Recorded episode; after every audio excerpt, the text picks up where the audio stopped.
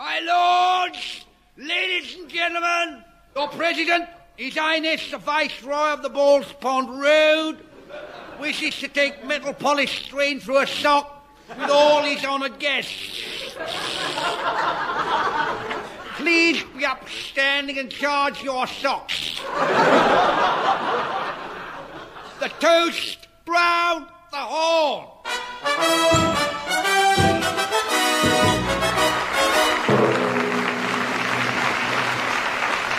And in this edition, our special guests are the revolting Muldoons and Bobo in a despicable act with the bread pudding. There'll be a trip round the world in song with Sherpa Gutbucket and the Electric Druids. and compering the proceedings is your own, your very own, Kenneth, I won't unscrew my elbows, I'm not stopping.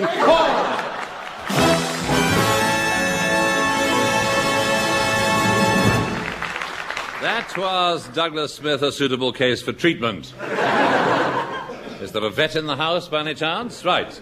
Well, now, here are the answers to last week's questions. The first aid question. Well, the answer came in several parts as follows You squeeze it, you hold it under a cold tap till it goes down.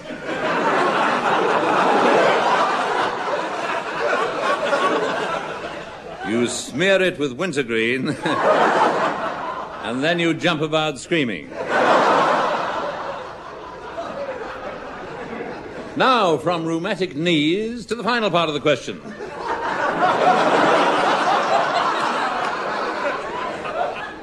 Well, you'll remember I showed you a picture and asked what were they doing. well, he was administering the kiss of life. Now, uh,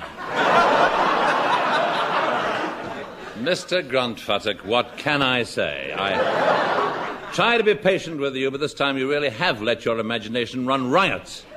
Even if what you had suggested was remotely conceivable, I'm sure the International Red Cross would have stopped it long ago. well, moving rapidly on from the kiss of life, we come to the kiss of death. Smith? Make the announcement. Lo, I come from haunts of coot and fern. Oh, God. In a cowslip's bell I lie. I can put a...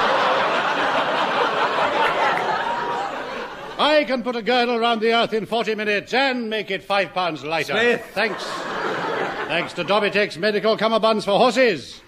They said I was mad. They said Mozart was mad, but I'll show you. I'll show you all. You see this ray gun I'm holding in my hand, unless you give me the secret plans. Ah! Not so fast, Dr. Krautmeyer. Stand back, Mr. Horne. Good heavens, it's Batman. Yes. Yes, Mr. President, wherever the forces of evil strike, Batman is there. How'd you like me tights, Doctor?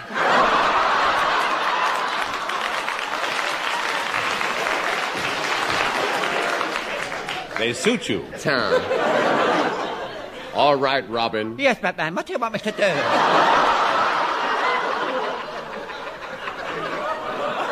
Robin. Robin.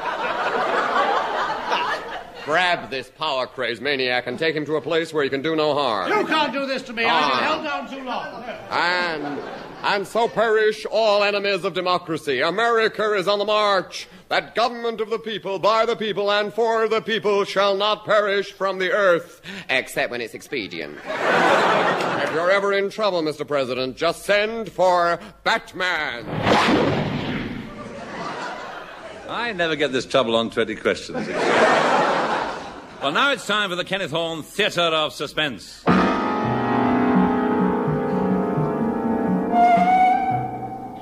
name is Dr. Poster Nay Bulstrode. but we needn't go into that. Suffice it to say that it didn't work out and I was discharged from the Indian Army. Picture me, if you will, as I was then in the spring of 1888. A portly, red faced man with mutton chop whiskers, a shepherd's pie beard, and a shock of red hair. The shock being that it used to revolve and squirt water. I took chambers in Baker Street with a private investigator, a hawk faced man with a hook nose. His dress tended to the flamboyant. He wore a Sherlock Holmes hat, a Sherlock Holmes cape, and he smoked a Sherlock Holmes pipe. His name, dear listener, as you probably guessed, was Gladys Lustgirdle. A pseudonym which fools nobody except, we hope, the executors of the late Arthur Conan Doyle. One afternoon, I was in his study while he was working on a case, and, as was his wont, to help his concentration, he was playing a wistful air on his instrument.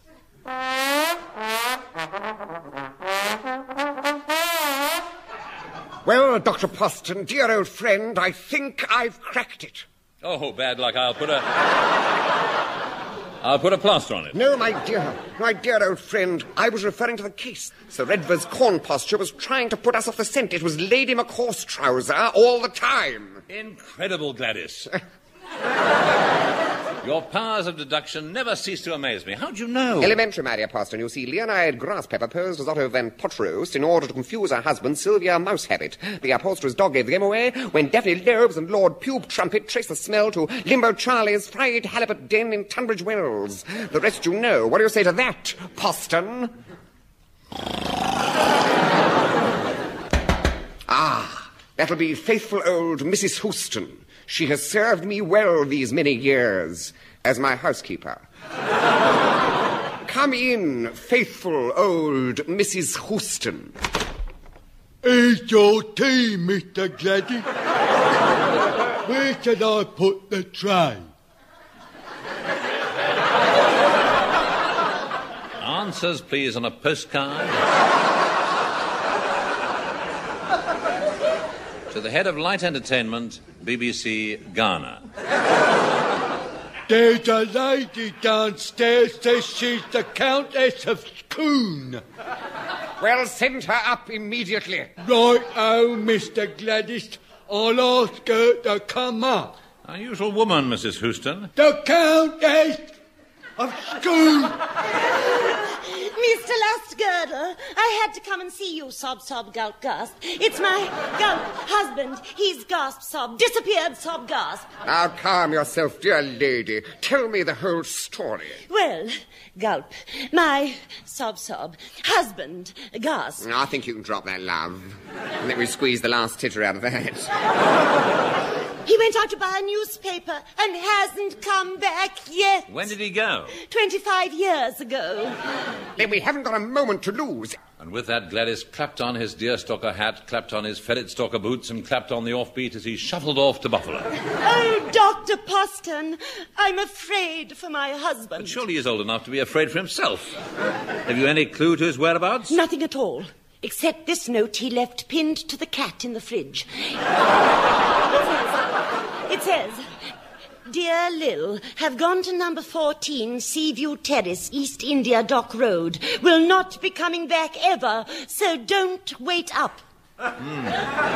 Not much to go on. Still, we can try that address. Good. I've got a hansom outside.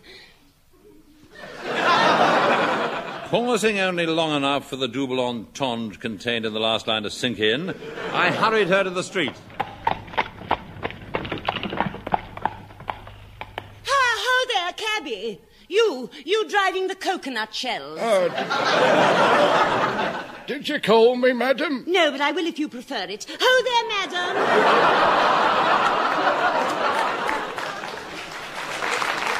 madam, do you know Limehouse? No, but if you hum a few bars, I'll soon pick it up. Isn't that rather an old joke? Oh, not really. After all, this is 1888. What do you expect, David Frost? Oh, that is one thing in its favour. Well then, uh, whip up the mare and drive to 14 Seaview Terrace. Oh, righto, sir. Hi-ho, Solly! Well, he might have waited for us.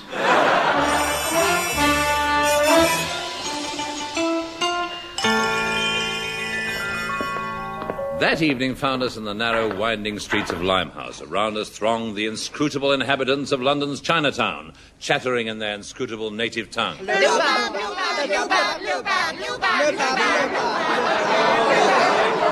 you very much. Thank you. Thank you. We'll let you know. Where are we, Dr. Poston? I think we're lost. Well, I'll just inquire. Excuse me, uh, can you direct me to 14 Seaview Terrace? Arthur, have honor to be of assistance to distinguished stranger in neighborhood. First right at Celestial all night bed wash. turn left at offices of Honorable Kosher Hospital Authority, and you can't miss it. May good fortune attend your journey, and may many children spring forth from your loins. Yes, well, thank you, Constable. Pleasure.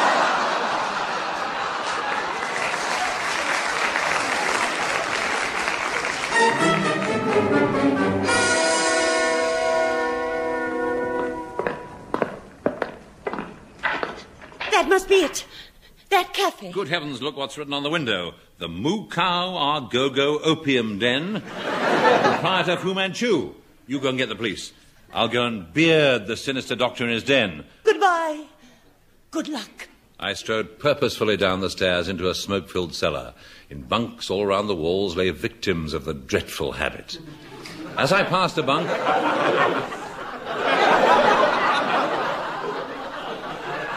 As I passed a bunk, its occupant stirred fitfully and croaked out, Oi, Baldy, shut the door, will you? I looked around. So these were the slaves of the dreaded Poppy. An old crone shambled towards me, offering me her wares. Hello, dearie. like to buy a dreaded poppy. Well, I didn't know it was dreaded Poppy Day. We have been expecting you, Dr. Poston. Through here. I pushed my way through a beaded curtain and found myself in a huge, gleaming laboratory. So this was Fu Manchu's den. The sinister doctor stood with his back to me, bent over a figure strapped to a table, about to inject it with a hypodermic syringe. At least I think that's what he was doing. but in the dim light, it might well have been a bicycle pump. In which case, I'd sooner not know what he was up to. He turned, and in a sudden flash, I recognized my old adversary. Ah, Mr. Horne, we meet again. You, Fu Manchu? Not exactly. Fu Manchu and Ginsberg. I see by expression on your face that you recognize creature slapped to operating table. It's the Earl of Scone. Collection was Earl of Scone. Became slave of the ploppy as now is in my plower. Flower? Yes, as in plower game. but now you know my secret. You die. Ah, ha ha ha ha ho. But before you die, a little entertainment will summon loveliest of all my concubines, most fragile flower of the east, lotus blossom.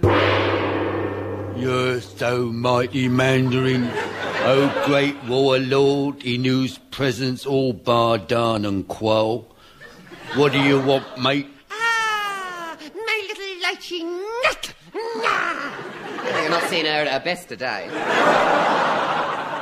Come, my darling, we would have some music. Certainly, oh celestial radiance cock. Would you like me? Would you like me to strum a wistful air? Or would you like me to shake it about a bit? When she's had a few beers, she's as common as muck. Let us blossom sing for us. After two, a one, a two. Let me entertain you, and we'll have a real good time.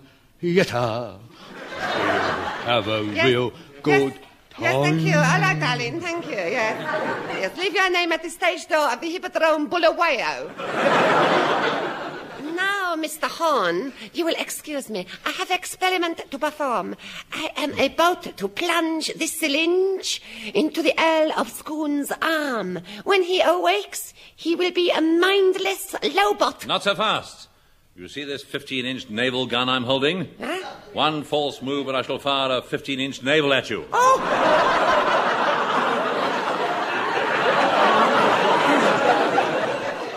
Ah, you're too late. Aha, see, it is done. But you will never take me alive. And with that, the evil doctor leapt from the window with a cry of.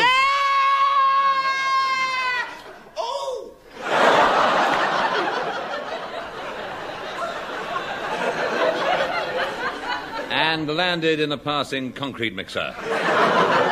He was later laid by Queen Victoria.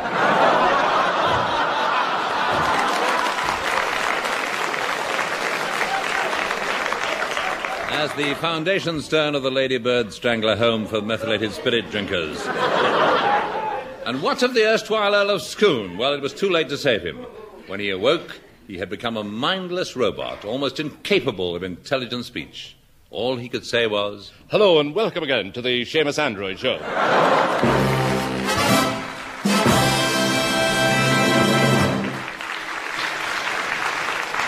Ah, what a tragic end for anyone. Now, the uh, Fraser Hayes Four, the close harmony group who are said to have perfect pitch.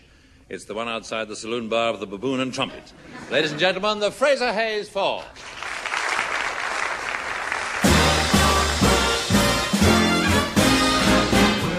We go, whatever we do, we're gonna go through it together. We may not go far, but sure as a star. Wherever we go, it's together.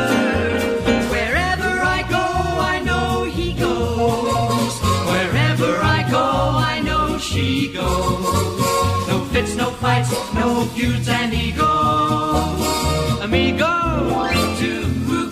together. Thick or through thin, all out or all in. And whether it's win, place, or show, it's me for you and you for me. We'll muddle through whatever we do together, wherever we go. Wherever we go, whatever we do, We're gonna go through it together. we may not go far, sure as a star. Wherever we go, it's together.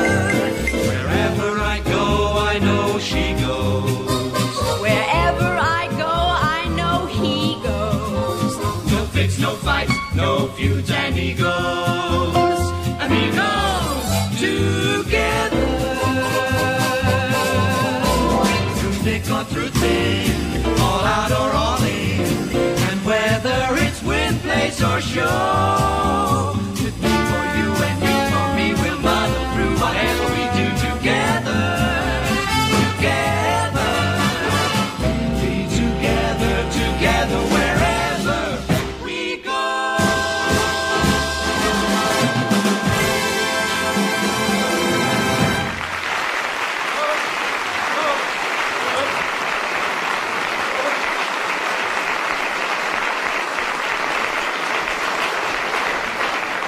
And now, trends.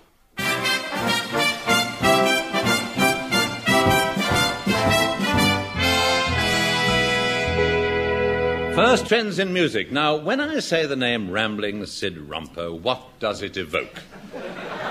well, unfortunately, it always seems to evoke Rambling Sid Rumpo. Here he is. Hello, me dearie-o, for I'll haul away me nadger till the groat bender comes, o. Yes, yes, try and hold out till then.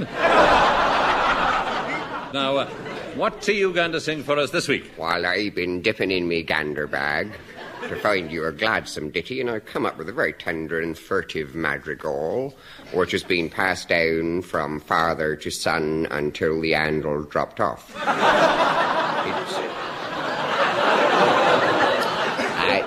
it's an old Sussex courting song and tells a story of a young swain who stands beneath his loved one's bearer. He's a very small swain, but then she, she on the other hand, has got a very low bearer.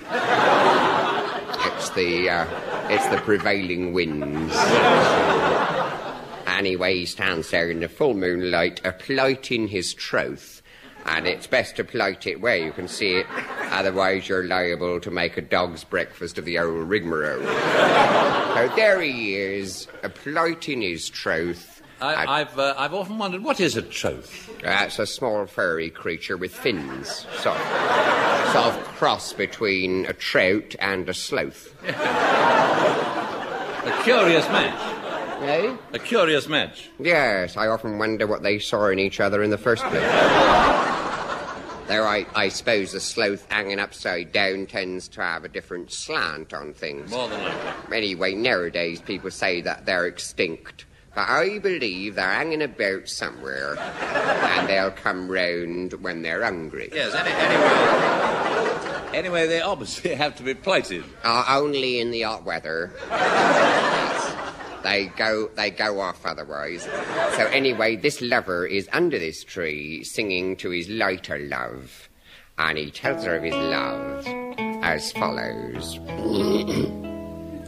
Will you still love me, Mary? Oh, when my gussets be bended low, when my orbs grow dim and my splod grows white, and my cord wangle makes an ugly sight, and my gussets be bended low. My gussets be bended low. And she sings back to him. Ask me if I love you, oh, though your grass gussets be bended low. Though your orbs are dim and your splod be white, and your cord wangle makes an ugly sight. If I feel the way that I do tonight, my answer will still be, be, be. No.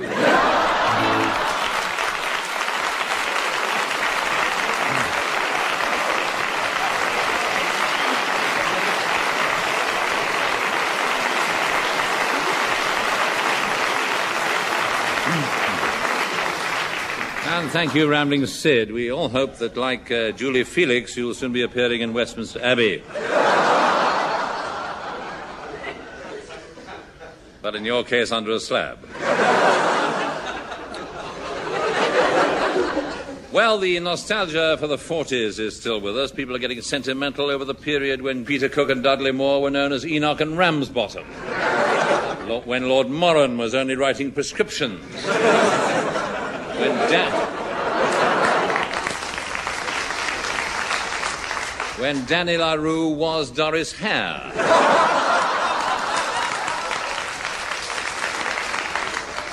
when Quentin Hogg was only a piglet. and Harold Wilson was still with Keppel and Betty. And here is an excerpt from one of those wonderful wartime films starring Dame Celia Millstrangler and aging juvenile Binky Huckaback.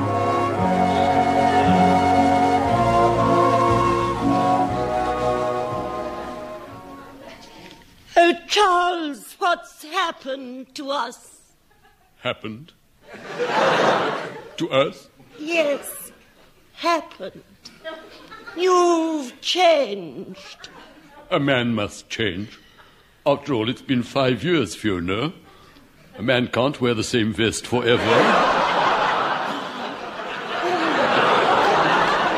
Charles, it's more than that. yes, my socks as well. How easy it is for you to be flippant. Oh, Charles. Charles. What? A woman. A woman, Charles, needs certain things. She needs sympathy, affection, devotion, understanding, tenderness, infatuation, adulation, idolatry. That isn't much to ask, John. I know. I know you know.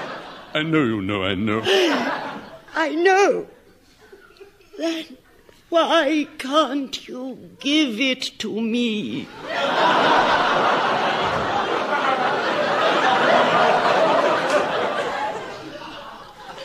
It's not easy, Fiona.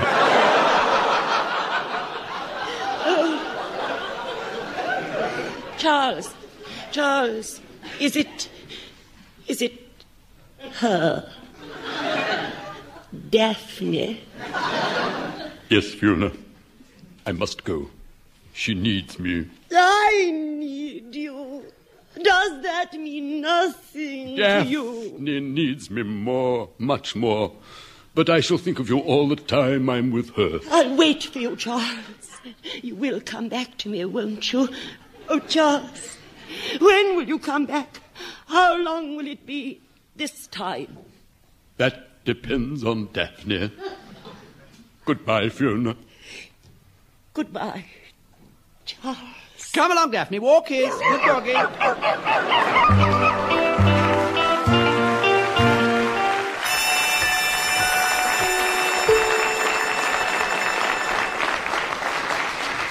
The part of the dog's bark was played by Bill Pertwee. uh, other parts of the dog were played by the BBC Repertory Company.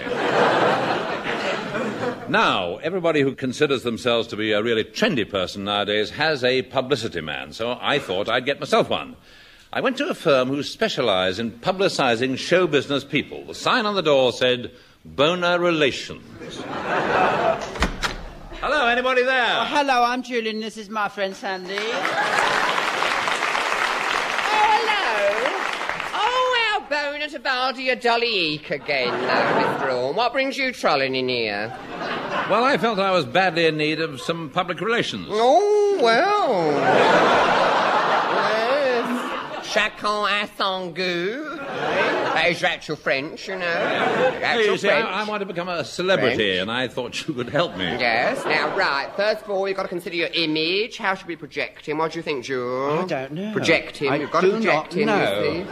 I've no. been wondering myself. You see, mm, you don't have any talents, do you? I mean, you don't sing or act or dance or nothing. Well, I was once runner-up in the Sydenham Palais All-Comers Freestyle Paso Doble. Oh, bound. I got a I got a jar of boiled sweets for that. Yes, of course, that was in 1926. I've eaten most of them now. Yes, well, that's not enough to build a career on, Ducky. No, what you want is to be your actual sort of TV personality, don't you? You know, yes. TV personality. That means you, you can't do nothing, but you make a fortune sitting on panels talking about it. sitting on these panels. Yes. Now, if you're going to uh, be made into a celebrity, people have got to be intrigued by you, haven't Intrigued? they? Yes, they've got to wonder about you. Like, uh, well, now take Sean Connery. We all wonder about Sean Connery, don't we, sir? Oh, yes, yes. We all wonder about him, all right. Wait, I've got it. He's got it, Wait, yes. Come on. here. We link his name with Yes. a well-known film star. Well-known film that? star, yes, go on. How about uh, Kenneth Horne, rumoured to be marrying Frank Sinatra? Hmm? That'd make him talked about, wouldn't it? No, Ducky, not a good idea. Oh. I mean, it's all right for Mia Farrow. She's more his type. Besides, we used that story last week for Robertson Hare. Oh, forgot. Of course, um, of course, we'll have to change your name. Change I mean, name. can't go anywhere with a name like Kenneth Horne. No. No. We want something much more butch. More butch. Something, something forceful. Something like um, Rough Trade. Yeah. Surge Thrust. Her thrust. Yes. Very good. Ooh.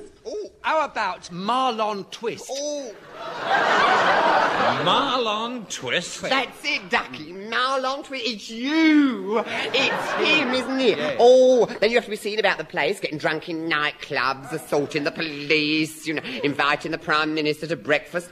Oh, you've got to have your public exposure. You've got to get your exposure oh, right. Yeah, well, all right, how do I do that? Well, you, you've got to be seen at all the openings. Your openings. Get your openings lined up. Get your openings lined up. Kenneth Horne photographed at world premiere, squiring Ursula Andress. Yeah, but I don't know. That's where we come in. We can fix that up with the studios. Of course, it costs a bit, doesn't it? Don't you? I mean, for 200 guineas, you can go with Samantha Eggar. For 100, you can go with Monica Vitti. Yeah, but look, I don't want to go that high. I, I, I didn't really want to spend more than twenty pounds. 20 pounds? Oh, well, I think we can oh. fix you up, don't Oh, we, Jules? yes. 20 quid, we can fix you up with Mrs. Shufflewick.